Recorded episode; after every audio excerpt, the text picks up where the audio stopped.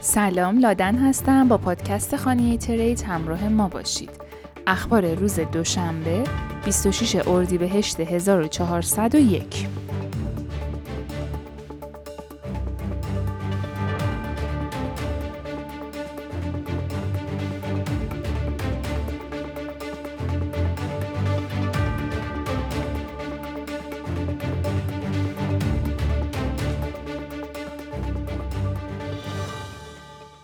بنیاد لونا در حال بروز کردن ذخایر ارز دیجیتال خود هست و به کاربران باقی مانده استیبل کوین های خود وعده پرداخت غرامت داد.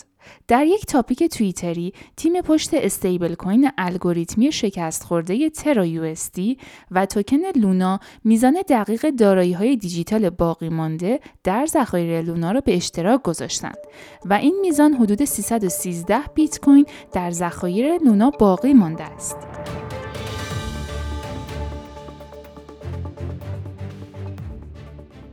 GFOF که با مشارکت بلومبرگ راه اندازی شده است، عملکرد شاخص آینده مالی بلومبرگ گریسکل را دنبال می کند. بلومبرگ و گری اسکل به طور مشترک این شاخص را در ژانویه 2022 با هدف ردیابی اقتصاد دیجیتال با تمرکز بر سه جهت اصلی فناوری، اقتصاد و ارزهای دیجیتال معرفی کردند.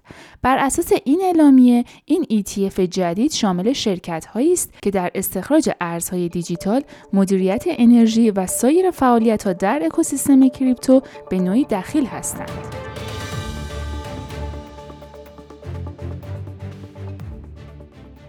بعد از گذشت حدود یک هفته از سقوط قیمت لونا و فروپاشی اکوسیستم ترا و شروع چاراندیشی جامعه زخم خورده این ارز دیجیتال مدیرعامل یکی از تایید کنندگان بزرگ این شبکه در کره جنوبی معتقد هست که بلاکچین ترای قدیمی باید به طور کامل تعطیل شود و بلاکچین جایگزین ترا معرفی شود.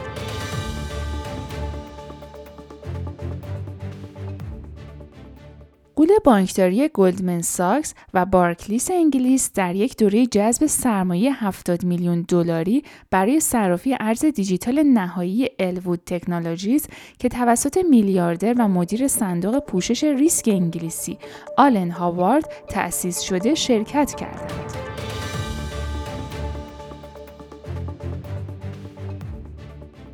شرکت Square Enix یک توسعه دهنده بازی ژاپنی است که طبق آخرین گزارش مالی بیش از 3 میلیارد دلار دارایی تحت مدیریت دارد. این شرکت صاحب مجموعه بازی های فاینال فانتزی هست و همچنین در روز 13 اردیبهشت ماه مجموعه بازی های تام بریدر را به مبلغ 300 میلیون دلار برای ورود به حوزه بلاکچین به فروش رساند.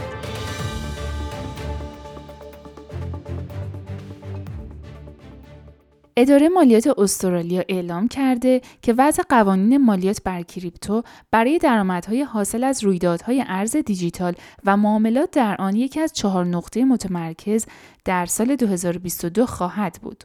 سود یا ضرر سرمایه به اختلاف قیمت بین زمانی که یک دارایی خریداری شده و زمانی که فروخته شده اشاره دارد. درصدی که توسط ATO مشخص شده بسته به درآمد و مدت زمان مالکیت دارایی کریپتویی متفاوت ولی به طور کلی این نرخ برای دارایی هایی که بیش از 12 ماه در اختیار سرمایه گذار باقی میمانند کاهش می‌یابد.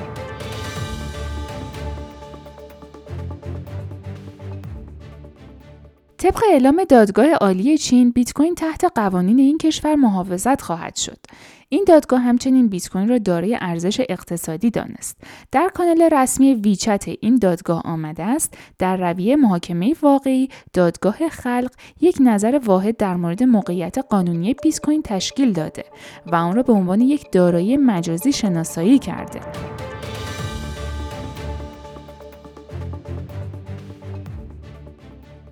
ویتالیک بوترین خالق اتریوم کل فرضیه یو را مورد انتقاد قرار داد و آن را از ابتدا عمدتا گمراه کننده و ذاتا ناقص دانست. بوترین دیروز در توییتی نوشت آلگوستیبل به یک اصطلاح تبلیغاتی تبدیل شده است که به منظور مشروعیت بخشیدن به استیبل کوین های بدون وسیقه با نشان دادن آنها به استیبل کوین های با وسیقه مانند RAI DAI عمل می کند.